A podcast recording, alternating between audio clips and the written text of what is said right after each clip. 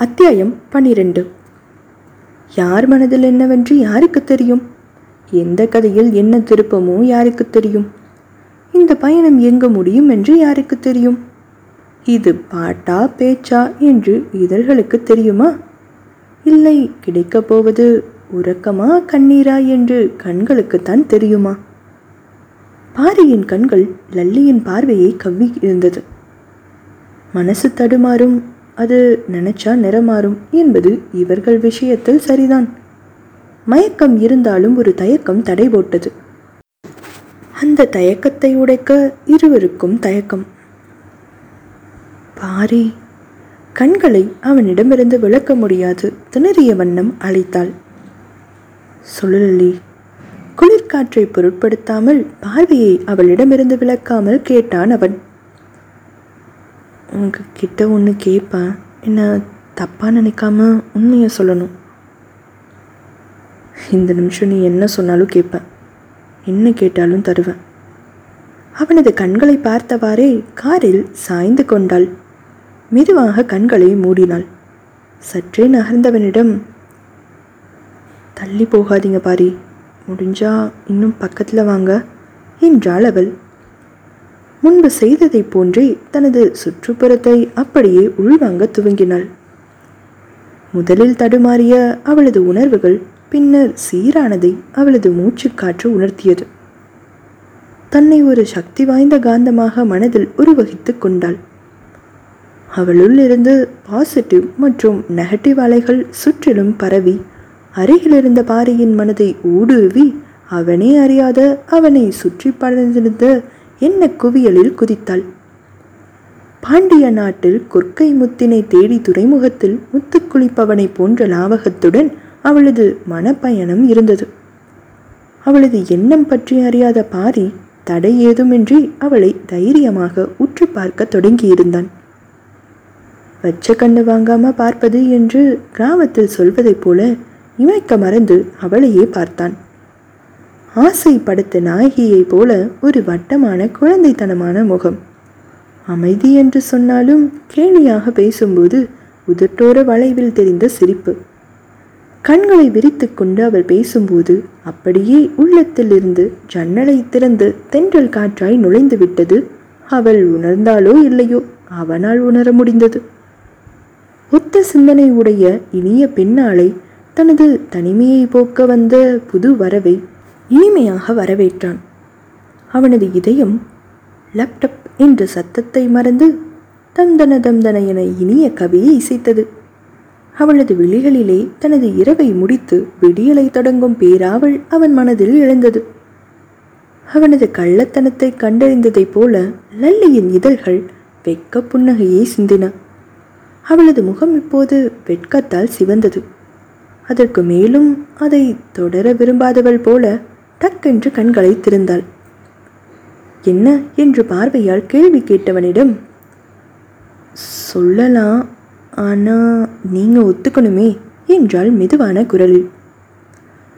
முதல்ல சொல்லு அப்புறம் நான் ஒத்துக்கிறேனான்னு பார்க்கலாம். ஒரு நிமிடம் தாமதித்து என்ன சொல்வது? என்று மனதை தயார் செய்து கொண்டாள். பின்னர் பாரி உங்கள் உடம்புல இருக்கும் சக்கரங்கள் எனர்ஜி லெவல் பற்றி என்ன ஐடியா இருக்கும்னு எனக்கு தெரியல. இந்த கல்வியில் நான் இன்னும் பால பாடத்தில் தான் இருக்கேன். ஆனால் நான் எனக்கு தெரிஞ்சதை வச்சு சொல்ல போனால் நம்ம உடம்புல எல்லா நேரமும் அந்த சக்தி அலைகள் வெளிப்பட்டுக்கிட்டே இருக்கும். ஆனால் வெளிப்படும் எல்லா அலைகளிலும் வேறுபாடுகள் இருக்கும். கோபம் சந்தோஷம் துக்கம் அன்பு இப்படி ஒவ்வொரு சமயமும் ஒன்று ஒன்று ஹீலிங்கில் பக்கத்தில் இருக்கும் நபர்களின் சக்தி அலைகளின் ஃப்ரீக்குவன்சியை ஊடுருவி பார்க்க முடியும். இதை பேஸ் பண்ணி அவங்களுக்கு இருக்கும் எமோஷன்ஸை கணிச்சு ட்ரீட் பண்ணுவாங்க. சரி மன்னிச்சுக்கோங்க. அதே மாதிரி முயற்சி ஒன்று இப்போ உங்ககிட்ட பண்ணி பார்த்ததில்ல. அப்படின்னா என்னோட மனசில் இருக்கும் உணர்வுகளை நீ அனுமதி இல்லாமல் ஊடுருவி பார்த்துருக்க. என்றான் கூர்மையான பார்வையுடன். மன்னிச்சுக்கோங்க. என்றாள் பார்வையை தாழ்த்தியபடி அவள். அப்புறம்? நான் ஒரு காமுகன் சண்டியர் இதெல்லாம் தெரிஞ்சுதா? அதெல்லாம் தெரியல. ஆனால் உங்களுக்கு ஒரு ஈடுபாடு வந்துடுச்சுன்னு புரிஞ்சுக்கிட்டேன் ஈடுபாடா? என்றான் ஆச்சரியமாக. ம் ஆமாம் பாரி. முன்னாடி உங்களுக்கு இந்த மாதிரியான உணர்வுகள் இல்லை. ஆனால் சில நிமிடங்களாக உங்களில் தெரிந்த மாறுபாடு கண்டிப்பாக உங்களுக்கு என் மேலே ஒரு நாட்டம் வந்திருக்குன்னு சொல்லுது. இத்தனை வருடம் நான் செஞ்ச பயிற்சி தப்பாக சொல்லாதுன்னு நினைக்கிறேன் என்றாள் அசராமல். ஒரு வினாடி அதிர்ந்து தான் போனான் பாரி. சரியா தப்பா? இதை பொய்ன்னு மறுக்கிறது தான் பச்சை பொய். ஒரு பொண்ணு பக்கத்தில் நான் நெருக்கமாக உட்கார்ந்து இருப்பது இதுதான் முதல் தடவை. அதனால் இயற்கை தனது வேலையை செய்ய ஆரம்பிச்சிருக்குன்னு நினைக்கிறேன். அதே சமயத்தில் இது போல் எண்ணம் ஏற்பட்டது என் தப்பு தான் மன்னிச்சுக்கோ. அப்போது நான் சொன்னது உண்மைதானா? காரில் பாம்பு தான் இல்லைன்னு தெரிஞ்சிடுச்சே. கொஞ்சம் தள்ளி உட்காந்துக்கோ. இல்லைன்னா உன்கிட்ட என் பேர் கெட்டு போயிடும். சாரி என்றபடி நகர்ந்து உட்கார்ந்தாள். உன்னை பார்த்தாலே மந்திரவாதிரி மாதிரி இருக்கு. நீ பக்கத்தில் இருக்கும்போது ரொம்ப ஜாக்கிரதையாக இருக்கணும் போல இருக்கே. ஆனால் இதெல்லாம் எப்படி சாத்தியம்? என்றான் ஆச்சரியமாக. சாத்தியம்தான் பாரி. ஆனால் அந்த யோகா பயிற்சிகளை நம்ம பண்ணுறதில்ல அதை கற்றுக்கிட்டா பெண்களுக்கு ரொம்ப உபயோகமாக இருக்குமே. தேவையில்லாத எல்லா ஆட்களையும் கிட்ட சேர்த்துக்காம பார்த்துக்கலாம்ல பெண்களுக்கு இயற்கையாகவே கணிக்கும் உணர்வு அதிகம். இவன் சரியில்லை தள்ளி நில்லுன்னு அவங்க மனசை எச்சரிக்கும்.